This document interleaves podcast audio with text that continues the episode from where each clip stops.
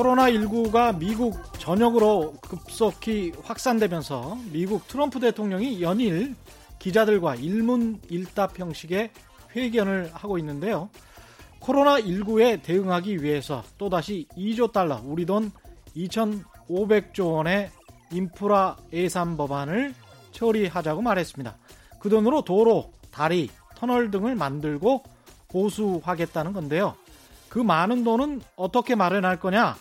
트럼프 대통령의 답변은 간단합니다. 빌리면 돼. 지금 사실상 제로 금리잖아. 빌리면 되지.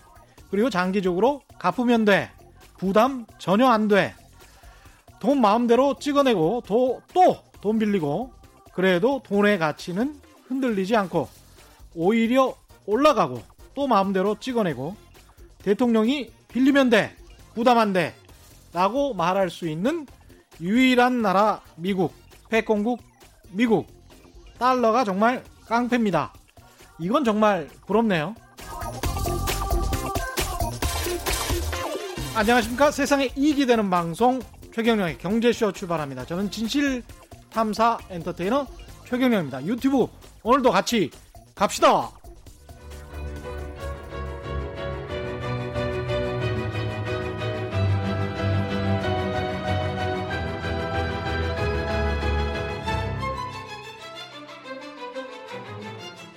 못 들어본 사람은 있어도 한 번 들은 사람은 없다. 안 들으면 손해, 들으면 진짜 유익. 좌우 상하 남녀노소 누구에게나 꼭 필요한 최경영의 경제쇼. 네, 수요 심화 토론 시간인데요. 오늘은 소개가 필요 없을 뿐 나왔습니다. 오건영 신한 AI 자본시장 분석팀장 나오셨습니다. 안녕하세요. 네, 안녕하십니까. 예, 지난번에 나오셔서 아주 깔끔하게 금리, 환율 뭐 이런 것들 정리해 주셔서 너무 감사하고요. 근데 이제 코로나 사태 원인과 분석, 대책 이런 거 할 때 이제 우리가 주식 시장, 채권 시장, 환율 다 이렇게 네. 지켜보지 않습니까? 네, 그렇습니다.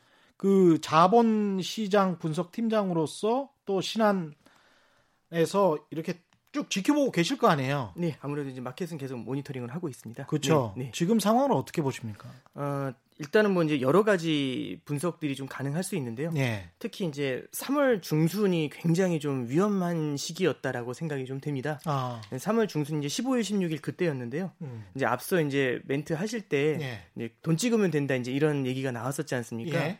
근데 참 어려웠던 게 뒤에 한번 말씀을 드리겠지만 미국 국채까지도 매도를 하려고 하는 그러니까 원래 미국 국채라는 건 굉장히 큰 안전자산이거든요. 미국 국채까지도 매도하려고 하는 그런 움직임이 있었어요. 네, 그렇습니다. 달러 현금이 필요하면 그런 일이 벌어지게 되거든요. 예. 그래서 미국 국채까지도 매도하고 어떻게든 달러 현금을 마련하려는 예, 그런 움직임까지 나타나서 어, 참 시장이 굉장히 어려운 단계였습니다. 음. 근데 이제 페드의 어떤 정책적인 지원 때문에 조금 좀 그런 부분은 좀 완화가 됐는데요. 예. 예, 아무래도 아직까지는 좀 이렇게 여러 가지 리스크가 상존하고 있어서 예, 그 부분에 대해서 한번 좀 말씀을 좀 드려보려고 하고 있습니다. 예, 아주 재밌을 것 같습니다. 일단 양적 완화, 돈 풀기, 금리 인하 뭐 이렇게 쭉 했잖아요. 네, 그렇습니다. 각국 정부들이 쭉 했는데 우리 정부까지 이게 이번에도 먹힐까? 2009년 금융위기 때는 먹혔습니다. 그래서 한 10년 갔습니다. 아, 네.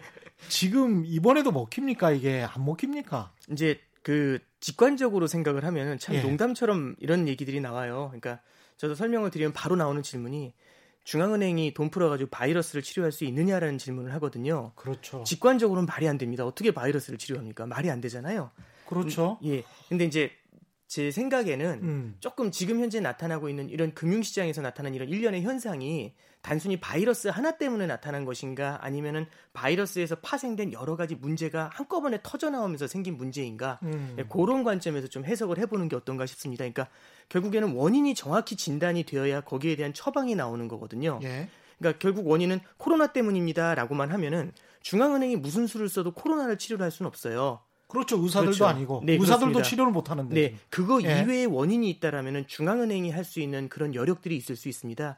그래서 여기에 대한 접근은 철저하게 어떻게 해야 되냐면 지금 현재 금융시장을 뒤흔들고 있는 요인들이 뭔지에 대한 분석을 하는 게 예. 일단 선행이 좀 돼야 될 것 같은데요. 조금 말씀이 길어질 수는 있겠지만은 지금 이렇게 시장이 흔들리는 원인을 한번 좀 생각을 해보는 겁니다. 예. 예, 첫 번째는 이제 당연히 이제 코로나 바이러스가 이제 가장 큰 이슈가 되는데요.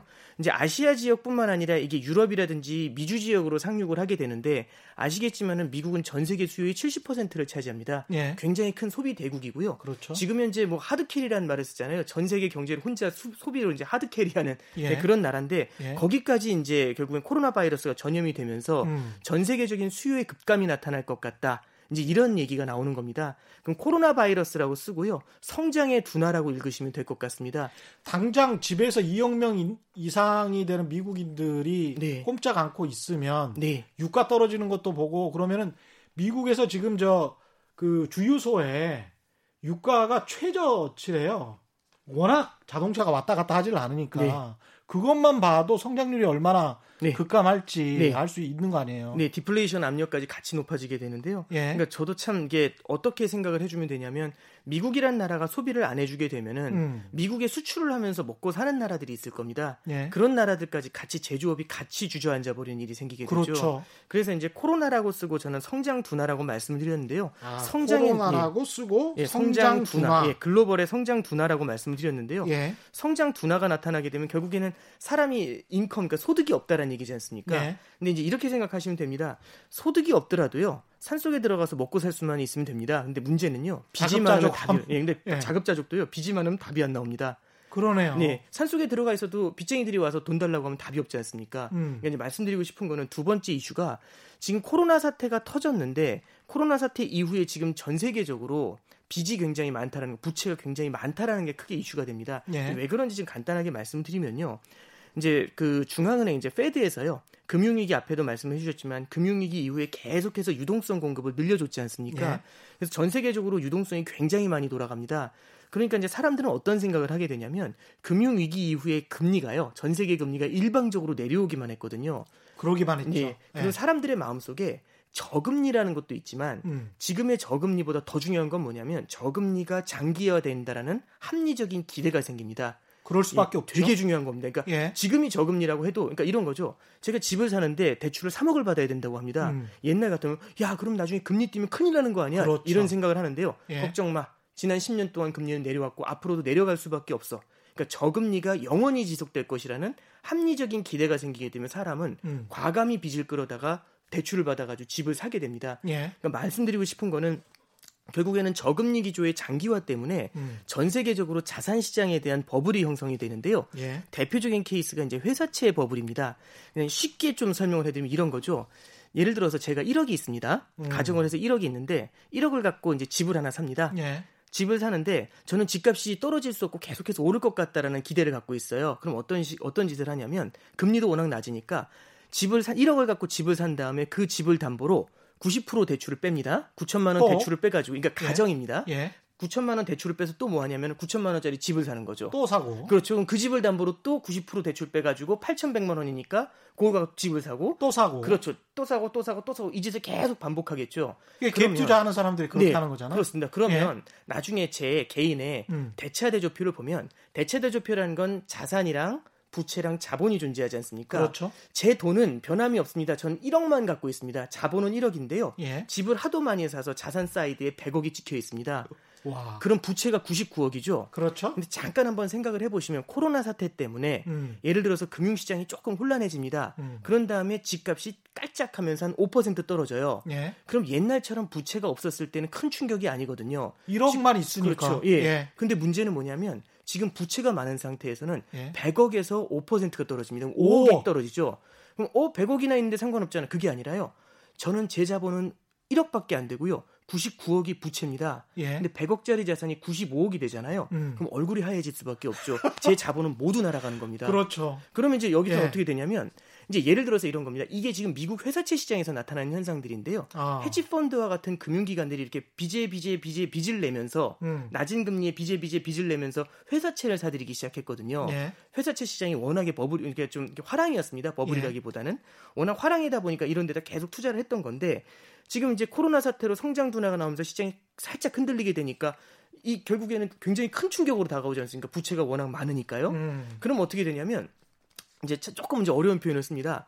이제 대출을 받았잖아요. 이제 회사채를 담보로 대출을 받았잖아요. 네. 근데 회사채 가격이 좀 떨어졌죠. 예. 그럼 이 대출이 단기 대출이라서 연장을 해줘야 됩니다. 음. 근데 연장을 하려고 하는데 금융기관에서 얘기하는 거죠. 아니 그때는 이 회사채 가격이 1억이었는데 지금 회사채 가격이 9천만 원으로 떨어졌어요. 담보 가치가 떨어졌으니까 추가로 담보를 넣거나 어, 네. 아니면 대출을 상환하세요. 둘 중에 하나를 고르세요라고 얘기하는 거죠. 그렇죠. 그러면 이제 저는 이제 현금이 없지 않습니까? 예. 그럼 이제 얼굴이 하얘지는 겁니다. 그냥 앉은 자리에서 파산을 할 수는 없잖아요. 그럼 어떻게 하냐면 어떻게든 현금을 마련해야 되는 일이 벌어지게 됩니다. 그렇죠. 자, 그래서 여기까지만 간단히 정리해드리면 예. 코로나 사태라고 쓰고 성장의 둔화, 인컴의 둔화, 그러니까 소득의 둔화라고 말씀을 드렸어요. 음. 소득이 둔화가 될 때 투자자들은요, 그냥 일반적인 상태에서 소득이 조금 줄어드는 건 크게 문제는 없지만 음. 대출이 많은 사람한테 돈을 빌려준 사람입니다. 예. 근데 그 사람이 예를 들어서 회사를 그만두려고 한다, 음. 이직을 하려고 한다. 그럼 굉장히 좀 두렵겠죠. 예. 왜냐하면 빚이 많은 상태에서 내 빚이 떼일까봐 이런 것들이 굉장히 두려울 겁니다. 그래서 말씀드리고 싶은 거는 코로나 사태라는 점이 하나가 있고요. 다른 한쪽에는 뭐냐면은 금융시장 자체에서 레버리지라고 하죠. 부채가 굉장히 많았다. 예. 특히 기업 부채라고 하죠. 음. 회사채 부채가 굉장히 많았다는 점. 요걸 하나 말씀드릴 수 있습니다. 그다음에 이제 하나 더 말씀을 드리면 국제 공조의 균열이라는 걸 하나 말씀드릴 수 있는데요. 예. 조금 어렵게 들리실 수 있지만 내용은 간단합니다. 음. 이제 이제 원유 시장에서는 원래 어느 정도는 문제점이 좀 나타나고 있었어요. 이제 2005년도 이후에 미국의 셰일 오일에 대한 기술이 이제 발달을 하기 시작을 합니다. 그렇죠. 예. 그러면서요 전통적인 산유국들이 참 힘들어지거든요. 음. 전통적인 산유국들이 누가 있냐면은 사우디가 있고 러시아가 있습니다. 그리고 여기에 이제 미국까지 끼어들어오게 되는 거죠. 쉐일 때문에. 네 그렇습니다. 예. 그럼 여기서 잠깐 요걸 돌려가지고 ABC라는 상인이라고 한번 가정을 해보죠. 음. ABC 상인은 뭘 하냐면 다 짜장면을 팝니다. 셋 다 짜장면을 파는데요. 셋이 하나씩 한 그릇씩 팔아요. 근데 시장에 수요가 세명이 있어가지고 세개의 짜장면을 세명이 먹습니다. 그러니까 수요와 공급이 균형이 딱 맞아요, 현재는. 그렇죠. 근데 문제는 뭐냐면 C라는 사람이 음. 아 나는 돈을 더 벌고 싶어 라고 음. 하면서 짜장면을 두 개를 생산합니다. 예. 그럼 어떤 그럼 일이 벌어지냐면 네 개가 되죠? 공급이 늘어나잖아요. 예. 공급이 늘어나면 당연히 가격이 떨어지게 떨어지죠. 됩니다. 예. 그러면 이제 어떤 일이 벌어지냐면 C는 그래도 가격이 떨어지더라도 두 개를 팔기 때문에 마진이 높아져 있잖아요. 그래서 그렇겠죠? 상관이 없습니다. 근데 예. 문제는 뭐냐면 A하고 B가 굉장히 안 좋아지죠. 왜냐면 예. 가격이 떨어지니까 마진이 줄지 않습니까? 그렇죠. 그래서 A가 신경질이 납니다. 그래서 음. A가 뭐라고 하냐면 나 짜장면 생산 안 해. 딱 이렇게 음. 하는 거죠. 그럼 A가 짜장면 생산을 안 합니다. 음. 그럼 B가 하나, C가 두 개를 생산하고 있잖아요. 예. 그럼 어떻게 되냐면은 세 개, 세 개 다시 균형이 맞으면서 가격이 올라갈 겁니다. 그렇죠. 그럼 와 이제 다시 돌아왔네 이게 음. 중요한 게 아니라 A만 독박 쓴 거죠. A의 market share를 누가 뺏긴 거냐면 C한테 완전히 고스란히 뺏긴 겁니다. 그렇게 되네요. 네. 예. 그럼 여기서 이제 말씀드리고 싶은 건 그러니까 되게- 사우디의 예. 마켓 그렇습니다. share를 네. 미국이 다 가져가게 네, 됐고. ABC가 결국 사우디, 러시아, 미국이 되는 거거든요. 그렇죠. 미국은 계속해서 증산합니다. 음. 근데 장사가 안 된다고 A하고 B가 가격이 너무 원유 가격이 너무 떨어지는 것 같다고 음. 자기들은 감산을 하잖아요. 예. 한쪽은 증산하는데 자기들은 감산하면 밀려버리거든요. 그렇죠. 그러면 이쪽은 둘이 피해를 볼 수밖에 없는 상황. 그러니까 자기의 market share를 미국한테 뺏길 수밖에 없는 그런 음. 상황이 됩니다. 예. 원래 2014년도 7월 달에는요. 국제 유가가 배럴당 105달러였습니다. 2014년에 105달러까지 갔었군요. 2014년도 9월 달에 그 9월 달 이때 보면요. 음. 국제 유가가 배럴당 105달러 정도를 찍거든요. 근데 그 국제 유가가요. 그때부터 이제 사우디가 사우디하고 음. 러시아가 이제 미국 셰일 기업들하고 경쟁을 시작해요. 도저히 답이 안 나온다. 원유 증산 딱 얘기를 하자마자 음. 국제 유가가 105달러에서 2년 동안 떨어지면서 26달러까지 떨어져요. 예. 2016년 2월 달에 26달러를 딱 찍습니다. 예. 26달러를 딱 찍는 순간 이러다 다 죽겠다라는 얘기를 하면서 사우디하고 러시아가 손을 잡죠. 예. 그래서 2016년도 2월에 무슨 얘기를 하냐면은 우리 같이 감산합시다. 혼자서 감산하면 걔만 독박을 씁니다. 그렇죠. 근데 같이 감산을 하면 아무래도 충격이 덜하겠죠. 음. 그래가지고 옛날에는요. 저 어렸을 때 교과서에서는 OPEC라고 썼습니다. 예, OPEC이라고 산유국들. 있잖아요. 예. OPEC이라고 하는데 지금 OPEC이라고 안 하고요. 예. OPEC plus라고 합니다. OPEC plus. plus가 뭐냐면 예, 러시아를 러시아. 비롯한 오펙이 아니었던 국가들이 감산 공조에 들어오면서 그 연합체가 형성이 된 거죠. 예. 그래서 오펙 플러스의 감산 덕에 국제 유가가 2016년 2월 달에 바닥을 찍으면서 반등하는 모습을 나타냈어요. 예. 그러면서 지금 계속 안정이 됐다가 음. 문제는 이겁니다. 16년, 17년, 18년을 계속 오면서 어떤 음. 소식이 들려오냐면 미국의 셰일 기업들이 미국이 세계 제1위의 산유국이 됩니다. 예. 사우디하고 러시아를 넘어서 산유국이 제 세계 제1위가 되거든요. 예. 그러니까 무슨 말씀이냐면은 사우디하고 러시아는 감산을 하고 음. 더 생산을 안 하려고 최대한 노력을 하는데 미국은 혼자서 생산을 계속 늘리고 있는 거잖아요.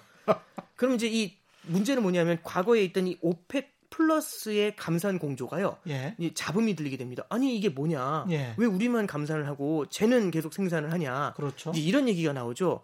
그러면서 사실은 작년도 12월 7일 날 음. OPEC plus 회의가 있었어요. 거기서 사우디가 뭐라고 하냐면 그 요즘 경기가 안 좋아서 국제 유가가 더 떨어질 것 같으니까 감산을 조금 더 합시다라고 하니까 러시아가 아니 누구 좋으라고 감산을 더 하냐? 이렇게 얘기를 했는데 간신히 무마가 됐던 게 작년도 12월이었어요. 근데 이제 올해 3월 6일인가 7일인가 이제 OPEC plus 회의가 다시 있었는데 거기서는 이제 러시아가 딱 얘기하죠. 나 안 해. 나 음. 감산 안 해. 나 증산 딱 이렇게 들어오거든요. 그럼 여기서 러시아랑 셰일, 미국 셰일이 동시에 증산을 하는 상황에서 사우디 혼자서 계속 감산하잖아요.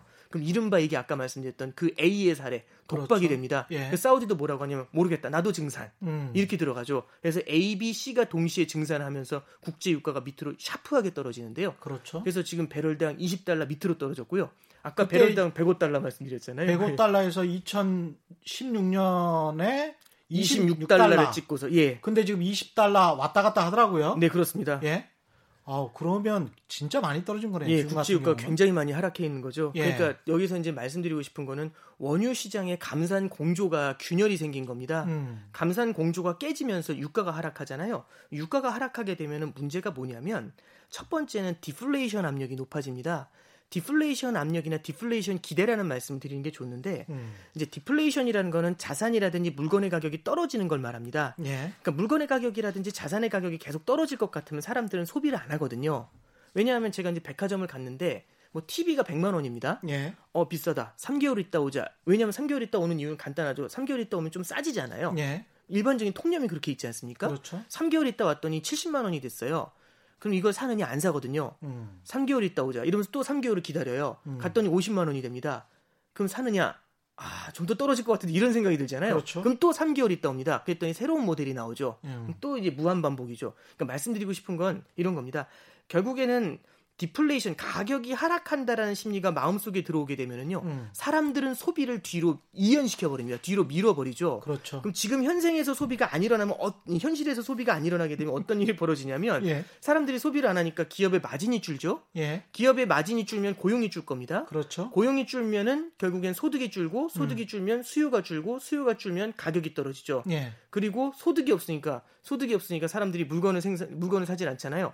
그럼 가격이 떨어지면서 계속 이 디플레이션 기대가 계속 커져 나가는 소비를 밀어나가는 이런 일이 벌어지게 되는 거죠. 그게 지금 일본이 겪고 있는 건데 네, 그렇습니다. 일본의 디플레이션 불황이 이거하고 똑같이 형성이 됩니다. 지금 말씀하신 걸 정리를 해보면 네. 정말 불행이 쌍으로 온다는 이야기가 적절하네요. 코로나 19가 와서 네. 3월 초 중순부터 갑자기 이제 미국이 그렇게 난리가 나고 3월 초에 유가 와 네. 관련해서 네. 감산 합의가 실패를 하고 네. 유가가 폭락을 하고 네. 그러면서 그 회사채 시장에서 빚을 많이 지고 있던 기업들이 네, 아, 그렇습니다. 저 기업들 부도나는 거 아니야? 이러면서 신용 경색이 네. 시작되고 에너지 기업들이 특히 거기에 해당이 됩니다. 이, 네. 그 그게 이제 미국 셰일 컴퍼니들이 많이 네, 있는 그렇습니다. 거잖아요. 네. 이게 다 물리고 물리고 물려 있는 지금 그런 상황인데요. 네. 그러니까 조금만 더 부연 설명을 드리면 예. 사우디하고 러시아가 이게 3월 초에 있는 OPEC plus 회의에서 또 이게 완전히 붕괴가 된 가장 큰 이유는요.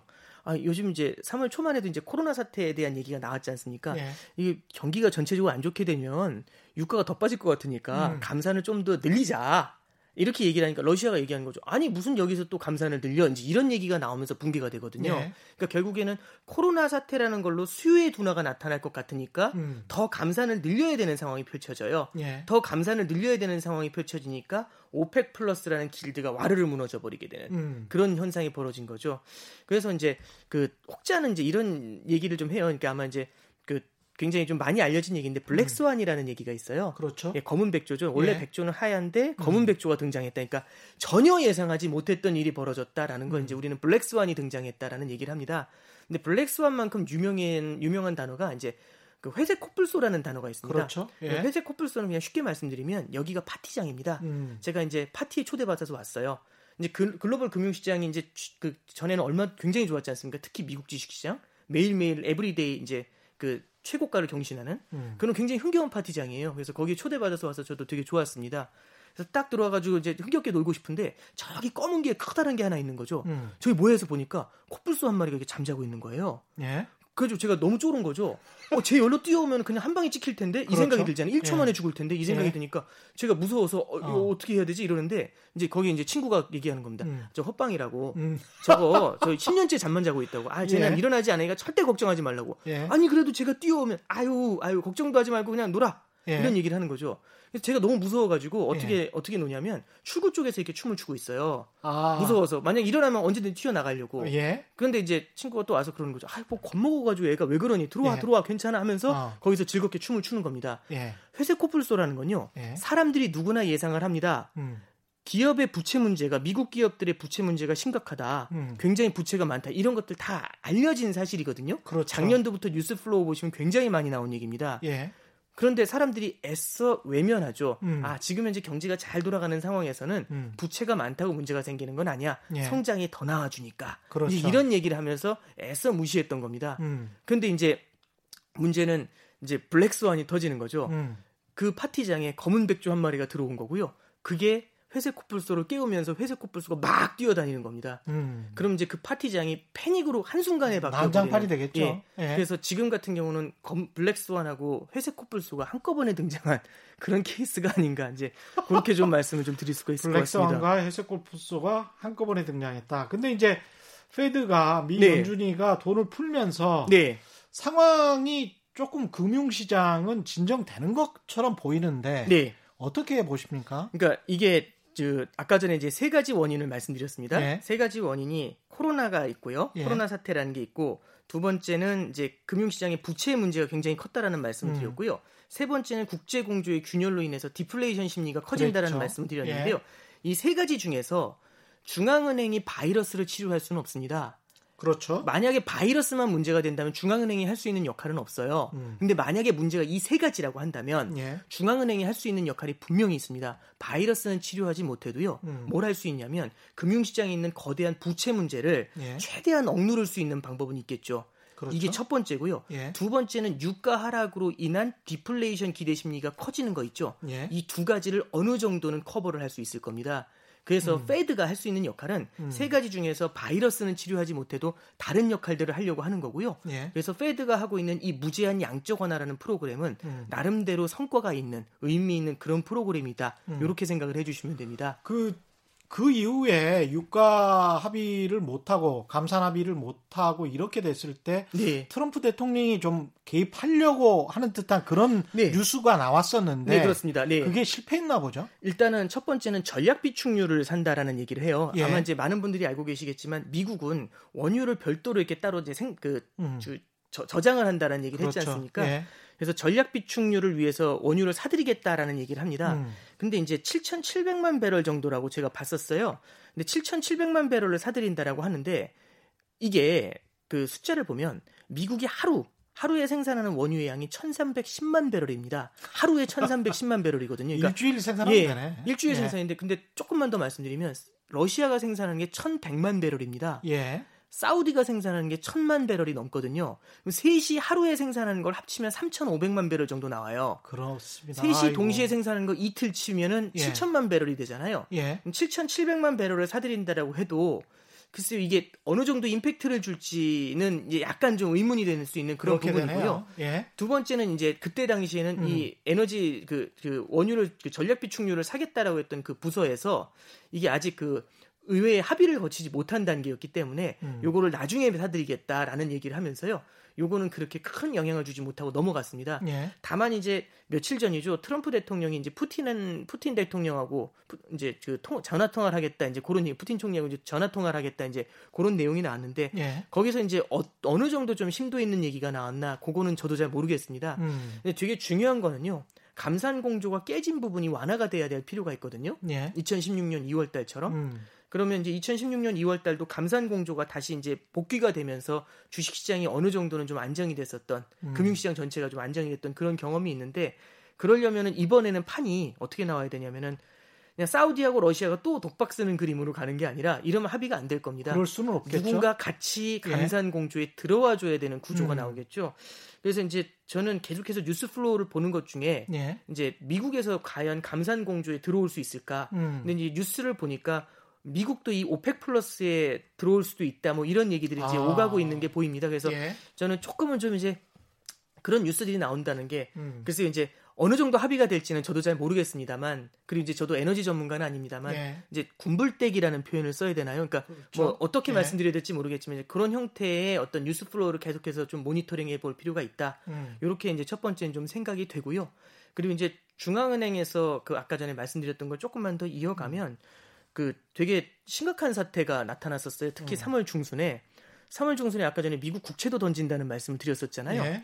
이제 말씀을 드리면 전 세계에는 안전자산이 몇 가지가 있습니다. 안전자산으로 알려진 게 지난번에 한번 제가 나와서 말씀드렸던 게 엔화가 안전자산이라는 말씀을 드렸어요. 그랬죠? 네, 엔화가 안전자산이라는 말씀드렸고요. 스위스 프랑도 안전자산이라는 말씀을 드렸었습니다. 예. 그 다음에 애매하긴 하지만 금도 안전자산으로 뭐 쳐준다고 치고요. 음. 그 다음에 이제 미국 국채 정도가 안전자산이 됩니다. 그리고 이제 많은 분들이 좀 이렇게 동의하지 않으실 수 있지만 외국인들 입장에서는 유럽 재정 위기 이후에요. 음. 워낙에 신용 등급이 높은 채권이 많이 사라졌습니다. 예. 그러다 보니까 우리나라 국채도 예. 우리나라 국채도 재정이라든지 아니면 무역 흑자가 나는 나라잖아요. 그렇죠. 그러다 보니까 우리나라 국채도 안전자산 축에 좀 넣어줘요. 예, 어디에서요? 이제 외국 외국인 채권 투자자들이 그래서 아. 주식시장이 막 흔들리잖아요. 예. 우리나라 주식시장이 흔들리면 외국인 투자자들이 해외 외국인 투자자들이 우리나라 국채를 사고 들어와요. 그 정도로 위상이 높아졌군요. 지금 보시면 예. 이제 금융위기 때를 한번 보시면은요. 금융위기 때는 외국인 투자자들이 우리나라 주식 채권을 팝니다. 예. 주가 빠지고 채권, 채권 가격이 빠지고. 떨어지죠. 예. 그래서 팔고 나가니까 나가지 못하게 하려면 2%더 드릴게요. 이렇게 얘기하잖아요. 원화 가치 폭락했고 예, 그렇죠. 그게 금리 뭐 찌고요. 전부 그 시나리오처럼 그렇게 똑같이 예. 진행됐는데 그렇게 나타났는데 지금 이제 그 유럽 재정 위기 이후에는 어떤 일이 벌어지냐면 주식 시장은 하락하는데요. 음. 채권 가격이 뛰는 일이 벌어집니다. 아, 그러면 예. 주가 빠지고 채권 빠지면 음. 주식 채권 팔고 받은 원화를 다 팔고 달러를 바꿔서 돈 튀어나가잖아요, 예. 외국인들이. 근데 주식은 팔고 나가는데 음. 채권은 원화를 사서 들어오니까 환율의 변동성이 아무래도 과거에 비해서는 잡히는 네, 그런 그렇겠네요. 영향을 가져옵니다. 예, 달러가 그만큼 많이 빠져나가지는 않는다. 예, 그렇습니다. 예. 그래서 이제 우리나라 국채도 그래도 이제 주식시장이 그냥 일반적으로 흔들릴 때는 그래도 우리나라 채권 시장으로도 자금, 국채 시장으로 자금이 들어오고 그래요. 음. 근데 이제 이번에는 이제 어떤 일이 벌어지냐면 제가 안전자산이라고 말씀드렸던 이 다섯 가지 시리즈들 있지 않습니까? 예. 모조리 무너졌습니다. 왜 그러냐면 이렇게 초반에 코로나 사태 초반에는요 엔화가 강세로 갔어요. 말씀드렸던 것처럼 음. 엔화가 이제 안전자산이니까 엔화가 달러 대비로 막 강세로 갔는데 딱 한 3월 10일이 넘어가니까 시장이 좀 이렇게 굉장히 힘들어집니다. 예. 그러면서 아까 말씀드렸던 것처럼 마진 콜이 쇄도하는 거죠. 음. 결국은 빨리 달러 현금을 내서 대출을 갚거나 예. 아니면은 뭐, 뭐 담보를 더 내거나 막 이런 얘기를 막 하는 겁니다. 음. 그랬더니 이제 막 그 깜짝 놀란 거죠. 음. 그 금융기관들이. 왜냐하면 예. 지금 당장 현금을 안 주면 죽을 테니까요. 음. 그러면 현금을 확보하기 위해서 다른 모든 거 다 필요 없습니다. 예. 현금을 확보하기 위해서 무슨 짓이든 하거든요. 그렇죠. 제가 아까 전에 막 집을 여러 개 샀다고 했잖아요. 예. 현금을 메워주려면 제가 알고 보니까 쌈짓돈으로 미국 국채를 갖고 있었던 거예요. 음. 미국 장기 국채를 던져버립니다. 예. 그래서 현금을 바- 받아가지고 메워야죠. 그래서 아. 어떤 일이 벌어지냐면 음. 딱 3월 10일이 넘어가면은 음. 엔화를 팔고 달러를 사고요. 예. 스위스 프랑을 팔고 달러를 사고요. 미국 장기 국채를 팔고 달러를 사고요. 모든 것을 파는. 팔- 예, 그렇습니다. 모든 것을 팔고서 달러를 삽니다. 예. 여기서 중요한 건 이런 거죠. 저는 삼성전자가 그러니까 예. 뭐 한- 뭐 삼성전자라기보다는 A라는 기업의 예. 주가가 앞으로 괴- 굉장히 비전이 높은 기업이고 앞으로 주가가 계속 1년 후에 굉장히 많이 오를 거라는 걸 알고 음. 있어요. 음. 그런데 팔아야 됩니다. 왜? 예. 당장 돈을 줘야 되잖아요. 예. 사람들이 얘기합니다. 그걸 왜 팔어? 근데 너무 어쩔 아까워. 수 없죠. 너무 예. 아까워. 근데 어쩔 수 없죠. 당장 이걸 팔지 않으니까 무슨 말씀이냐면 패닉 셀링이 나올 때는요. 음. 죽을 것 같으니까 어쩔 수 없이 파는 겁니다. 그러면 우리나라가 좋고 다른 나라가 별로 이- 아무 상관없고요. 다 네. 팝니다. 무조건. 그런 패닉 셀링이 일어났던 게 3월 14일, 3월 15일 그 구간에서 나타나거든요. 예. 그러면 어떻게 되냐면은 미국 국채 가격이 폭락을 하잖아요. 음. 미국 국채 가격이 떨어지니까 미국 국채 금리가 툭 튀어 올라가기 시작을 합니다. 예. 그러니까 이제 이런 거죠. 미국 국채 가격이 떨어진다는 얘기는 미국 국가가 채권을 발행을 해요. 예. 너도 나도 저한테 와서 돈을 빌려주려고 합니다. 이 채권을 살려고 해요. 음. 그러면은 너도 나도 돈을 빌려주려고 하면 제가 딱 써가지고 가장 금리를 낮게 부르시는 분한테 드릴게요라고 하죠. 예. 그러니까 결국에는 채권을 너도 나도 살려고 하면 금리가 낮아집니다. 음. 가장 낮은 금리에 돈을 빌려드리거든요. 그렇죠. 근데 문제는 뭐냐면 너도 나도 채권을 팔려고 하고요. 음. 아무도 미국 장기 국채를 안 살려고 해요. 음. 그럼 국채를 누구한테 해줘야 되냐면 그나마 낮은 금리, 그러니까 금리가 올라와 있는 거죠. 예. 높은 금리에 어쩔 수 없이 이 채권을 팔아야 되는 일이 생깁니다. 그러니까 음. 말씀드리고 싶은 거는 채권의 가격이 떨어진다는 얘기는 채권의 금리가 튀어 올라간다는 그렇죠. 얘기죠. 미국 네. 국채 금리가 튑니다. 그럼 요거 잠깐 정리해 드리면 그리고 음. 금 가격도 떨어졌죠. 예. 요거 잠깐 정리해 드리면요. 패닉 셀링 상황에서요. 음. 미국의 장기 국채 금리가 올라갑니다. 음. 보통 경기가 안 좋으면 금리가 주저앉아야 되는데 예. 국채 금리가 올라갑니다. 미국이 예. 제로 금리까지 금리를 내렸음에도 음. 국채 금리가 튑니다. 음. 너도 나도 팔아야 되니까요. 예. 그러면 당연히 국채 금리하고 연동돼 있는 모기지 금리 같은 게 뛰겠죠. 그렇죠. 그럼 부동산 시장을 건드려 버리고 소비를 더 악화시켜 버릴 겁니다. 아. 그러니까 이런 일련의 악재가 계속해서 번져나갈 수가 있죠. 예. 그래서 이제 페드가 딱 들어온 게 뭐냐면 이렇게 얘기하는 거죠. 양적 완화를 하겠다라고 얘기합니다. 음. 양적 완화를 한다는 건요. 원래 중앙은행은 화폐를 찍을 때 화폐의 신뢰성이 담보가 돼야 되기 때문에 어, 안전한 걸 갖고 담보로 돈을 찍어야 돼요. 예. 근데 예를 들어서 이런 거죠. 뭐 이탈리아 100년짜리 국채. 이러면 이제 이탈리아 100년 국채라고 하면은 사람들이 뭐, 뭐 물론 이제 이탈리아가 100년 안에 어떨까 이제 이런 고민들을 좀 하게 되잖아요. 근데 여러 가지 이슈들이 생겨날 수 있지 않습니까? 그러면 이제 어떻게 되냐면 100년 국채를 담보로 돈을 찍긴 힘들어요. 10년 국채, 5년 국채, 이탈리아 뭐 하루짜리 국채. 이러면 크게 문제가 하루 후에 뭐 이런 건 이런 건 크게 그렇죠. 문제가 안 되죠. 그래서요. 예. 초단기 국채를 담보로 해 가지고 음. 화폐를 발행을 합니다. 그래서 초단기 국채를 담보로 돈을 찍거든요. 음. 우리나라 같은 경우는 7일짜리를 담보로 해서 돈을 찍어요. 어. 굉- 그래서 7일짜리 RP 금리를 한국은행이 기준금리로 쓴다 예. 이런 얘기를 하는 게 고, 그런 맥락이고요. 그렇군요. 미국은 하루짜리 콜 금리인데요. 하루짜리 음. 그냥 국채 금리라고 생각하시면 됩니다. 음. 그래서 원래는 초단기 금리를 초단기 국채를 담보로 해서만 돈을 찍어야 되는데 쉽게 말씀드리면 양적 완화라는 거는 중앙은행이 해서는 안 되는 일을 하는 겁니다. 장기 국채를 담보로 해가지고 돈을 찍어요. 아. 장기 국채를 사가지고 돈을 찍어 뿌리거든요. 예. 근데 이제 양적 완화를 한다는 얘기는 장기 국채를 산다고 했잖아요. 음. 그러면 장기 국채 시장에서 아까 전에 장기 국채를 막 팔면서 금리가 뛴다고 말씀드렸지 않습니까? 패닉 셀링 상황에서 예. 중앙은행이 딱 들어와가지고 장기 국채를 막 사는 겁니다. 양적 음. 완화를 한다는 건. 예. 그러면 국채 가격이 막 떨어지다가 중앙은행이라는 큰 손이 들어와서 막 사들이죠. 음. 그럼 금리 그 국채 가격이 다시 올라오면서 예. 금리가 살짝 안정이 되겠죠. 예. 근데 그걸로도 막지를 못하니까 음. 페드가 3월 15일인가 16일 날 아침에 딱 뭐라고 선언하냐면 이렇게 얘기합니다. 필요한 만큼 드릴게요라고 얘기합니다. 어. 얼마든지 쏴줄게요라는 얘기를 하거든요. 달러를 예. 예. 장기 국채를 무제한으로 사드리겠다는 얘기를 음. 합니다. 언제까지 시장이 안정되는 그날까지 사겠다라는 거죠. 그러면서 결국에는 이제 장기 국채 가격을 갖다 안정시키고 패닉 셀링을 좀 완화시켰던 예, 그런 상황이 펼쳐지게 된 겁니다. 야. 조금만 좀 비유를 해서 말씀을 드리면 예. 이제 암 환자가 있다고 가정을 하는 겁니다. 음. 암에 걸려 있는 환자가 있어요. 근데 체력이 워낙에 약해서 그리고 이 암을 어떻게 치료해야 될지 그 담당 의사도 고민을 좀 해야 될 것 같아요. 음. 3개월 정도는 고민을 해야지 답이 나온답니다. 예. 암 환자가 있습니다. 이 암을 지금은 치료를 못 해요. 음. 그러면 치료를 못하면 시간을 끌어가야 되잖아요. 근데 문제는 뭐냐면 이 암이 있는 상태에서 3개월, 4개월 시간을 그냥 끌어가면 이 암이 다른 데로 전이가 됩니다. 음. 그러면 제일 먼저 해야 될 건 뭐냐면 암이 전이되는 걸 차단을 해야 되겠죠. 그렇죠. 심장으로 전이가 되는 건 굉장히 무서운데, 그러니까 제 의학은 잘 모르지만 예. 그냥 사례를 들어서 말씀드린 겁니다. 예. 자본주의의 심장은 은행입니다. 그렇죠. 지금은 회사채 시장이 문제가 되는 거지 금융위기 때처럼 뭐 어디 뭐 미국의 대형은행이 파산한다 이런 얘기는 안 나오잖아요. 그렇습니다. 은행들은 아직은 현금이 좀 있는 편입니다. 음. 근데 만약에 이 문제가 그냥 내깔려 놔두면은 음. 그 은행으로도 심장으로도 번질 수가 있거든요. 내 깔려 놔둔다는 게 무슨 말이냐? 그냥 놔두면 예, 예, 그냥 예. 놔두면 이제 예. 그냥 갈 수 있는데 이제 예. 그래서 양적 완화를 해드리면은 예. 장기 국채를 중앙은행이 산다고 말씀드렸잖아요. 장기 국채를 많이 사, 갖고 있는 그 기관들이 은행들이에요. 은행들한테 장기 국채를 사면서 은행들한테 현금을 유입해 줍니다. 예. 그럼 은행은 이 은행으로 이 지금의 위기가 전이될 가능성은 사전 차단을 하게 되죠. 그렇죠. 두 번째는 뭐가 있냐면 아까 우리나라 국채도 팔고 나간다는 얘기를 했잖아요. 이게 코로나 사태 이런 게 이제 그 궁극에 달하게 되면은 해외에 있는 자산을 막 팔고서 돌아오게 됩니다. 미국으로. 그렇죠. 예. 그러면은 해외에 있는 주식 팔고 채권 팔고 그렇게 받은 그 나라 통화를 팔고 달러를 사서 돌아오죠. 음. 그러면 그 나라 통화 가치가 떨어지고요. 음. 그 나라도 마찬가지로 이머징 국가들 지금 경기가 미국도 저런데 다른 나라들 경기 되게 안 좋잖아요. 예. 그런 상황에서 돈이 빠져나가잖아요. 달러가. 예. 그럼 외환위기의 가능성이 생겨날 수 있어요. 어. 그래서 예. 외환위기로 간다면 이런 이런 이머징 국가들은 다 줄도산을 하게 될 거지 않습니까? 그렇죠. 그래서 이제 중앙은행에서 이제 페드에서 생각을 한게 음. 미국 중앙은행 생각한 게 그럼 저런 나라들한테 돈을 줘야 될 것 같아라고 음. 얘기하죠. 예를 들어서 뭐 브라질의 중앙은행은 음. 달러를 찍을 수는 없습니다. 그렇죠. 헤아라만 찍을 수 있거든요. 예.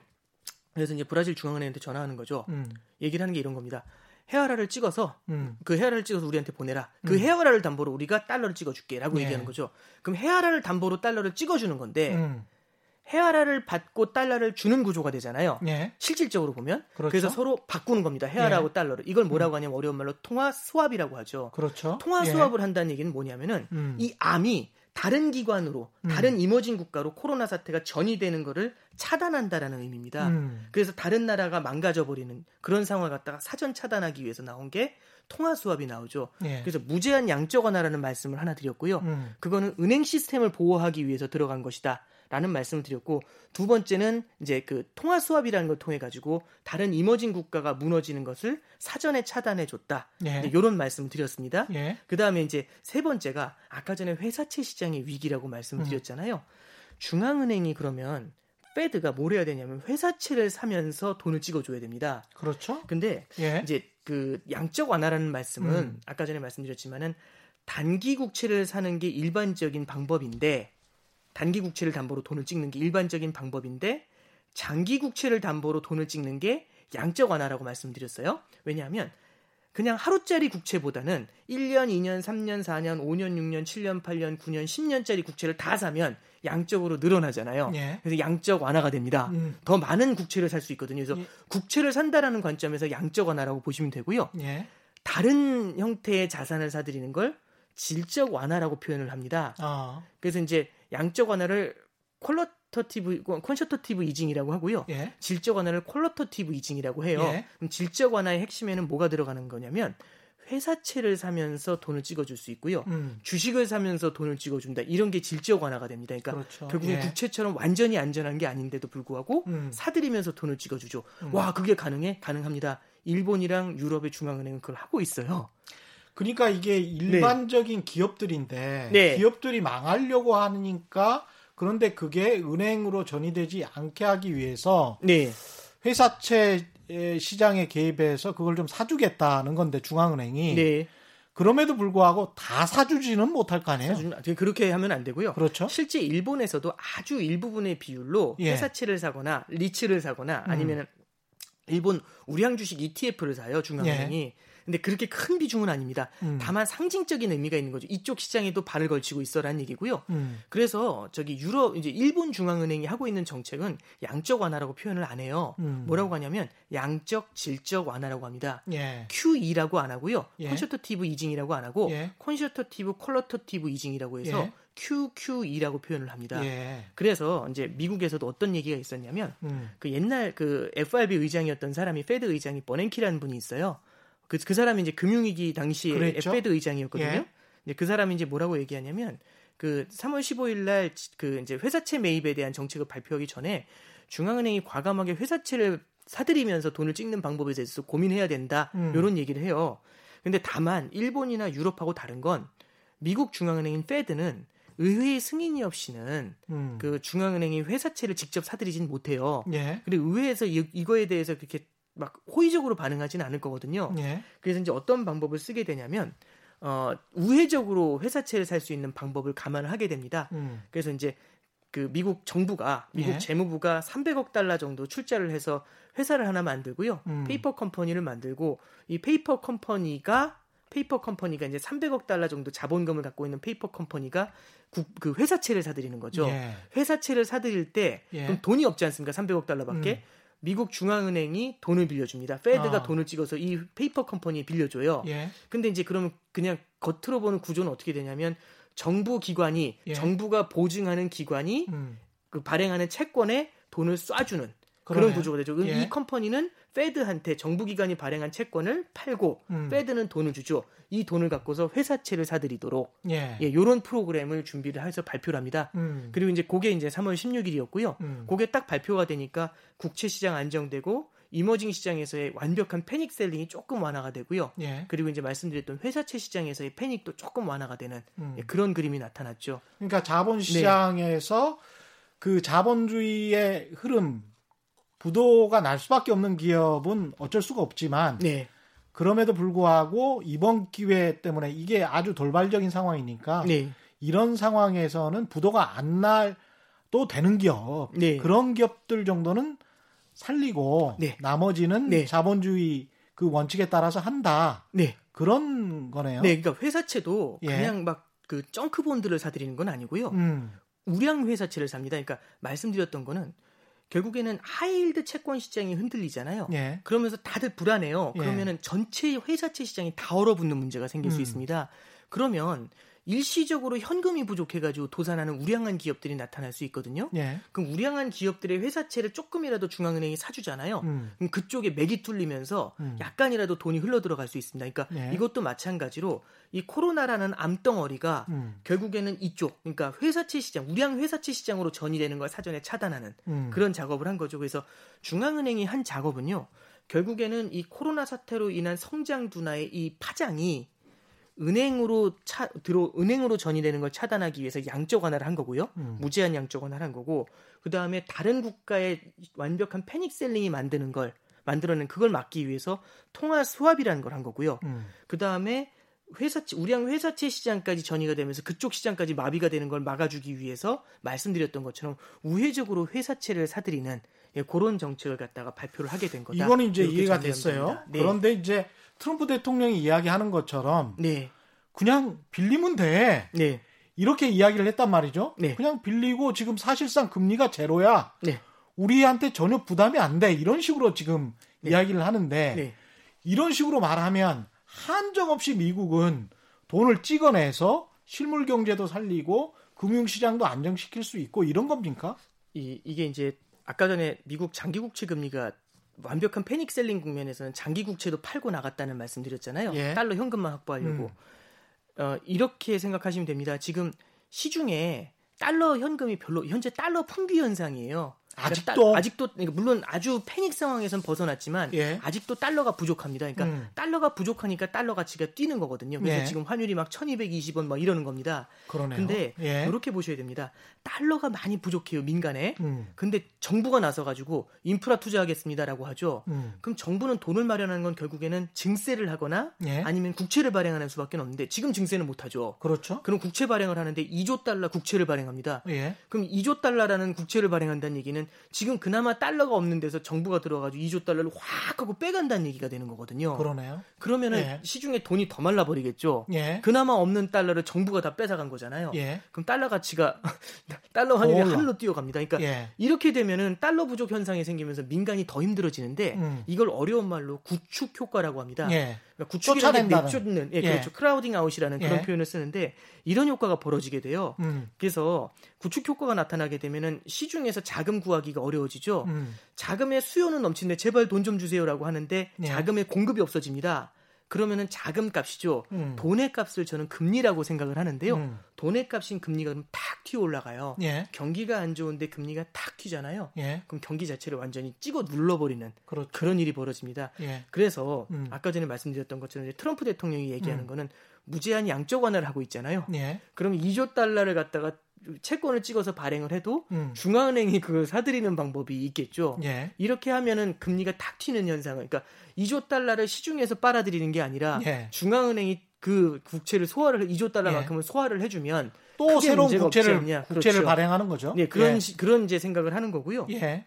어, 다만 저는 이제 여기서 이제 어떤 정책을 좀 생각을 하고 있냐면 음. 양적 완화라는 거는요. 예. 정해놓은 금액만큼을 사들이는 겁니다. 음. 근데 아마 앞, 지금 이제 Fed에서도 그게 고민이 되고 있다고 하네요. 그러니까 음. yield cap이라는 게 있습니다. yield cap. 예. yield cap이라는 게 뭐냐면은 금리의 상한입니다. 예.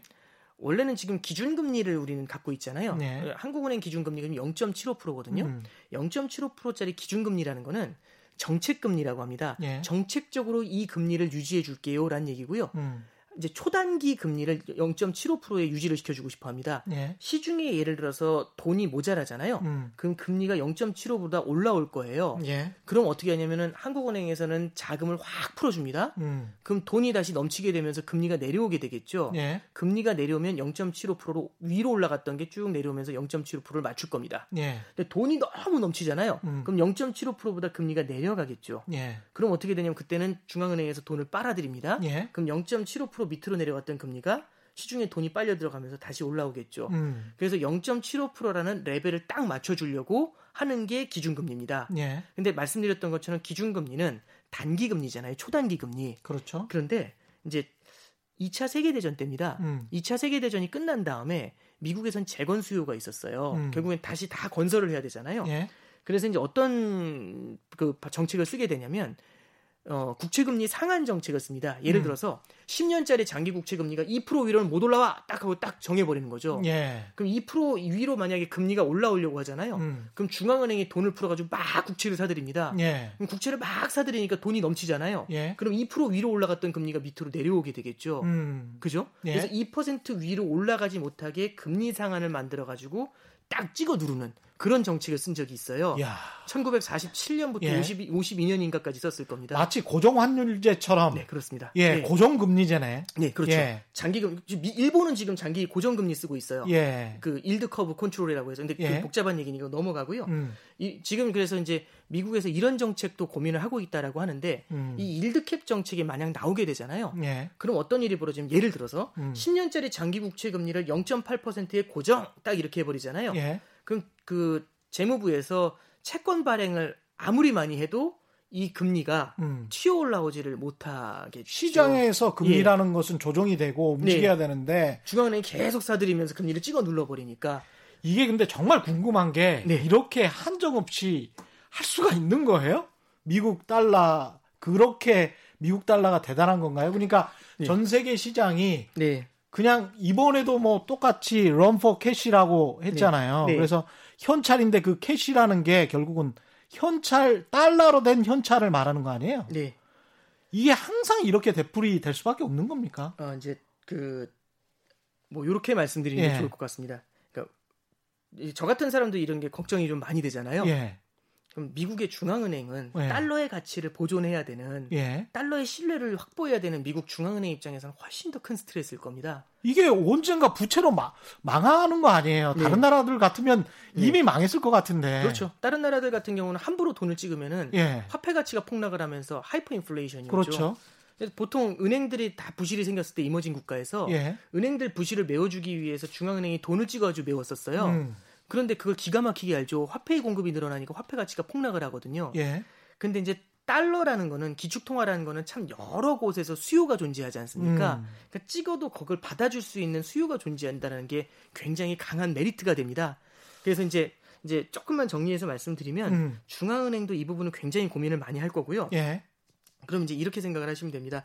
지금 중앙은행이 해야 되는 가장 큰 역할 중에 하나는 뭐냐면 음. 시간을 끄는 겁니다. 시간을 아까 전에. 말씀드렸던 것처럼 예. 주치의가 이 암을 어떻게 치료를 해야 될지에 대한 안이 확실히 나올 때까지 음. 다른 데로 전이되지 않도록 최대한 시간을 끌어주는 게 음. 지금 중앙은행이 해야 되는 역할입니다. 음. 근데 만약에 자 금융시장이 조금 안정이 되고 그리고 좀 분위기가 좀 좋아지려고 해요. 음. 그럼 중앙은행은 이걸 어떻게 해서든지 막기 위해서 정말 엄청난 돈을 뿌린 거거든요. 예. 우리 같은 사람들 다 고민할 정도로 예. "헉, 어떡하지 이, 이, 저 큰일 나는 거 아니야 이런 느낌이 들 정도로 돈을 뿌려준 건데 예. 그럼 만약에 경기가 조금 돌아서는 모습이 나타나거나 예. 코로나 사태가 좀 갑자기 좀 완화가 되면서 경기가 빠르게 돌아선다거나 예. 만약 이러면 중앙은행은 어떻게 움직일까 그 생각이 드는 겁니다. 그렇죠. 그럼 중앙은행은요 너무 많이 풀었잖아요. 그렇죠. 이거를 빠르게 회수하려고 할 겁니다.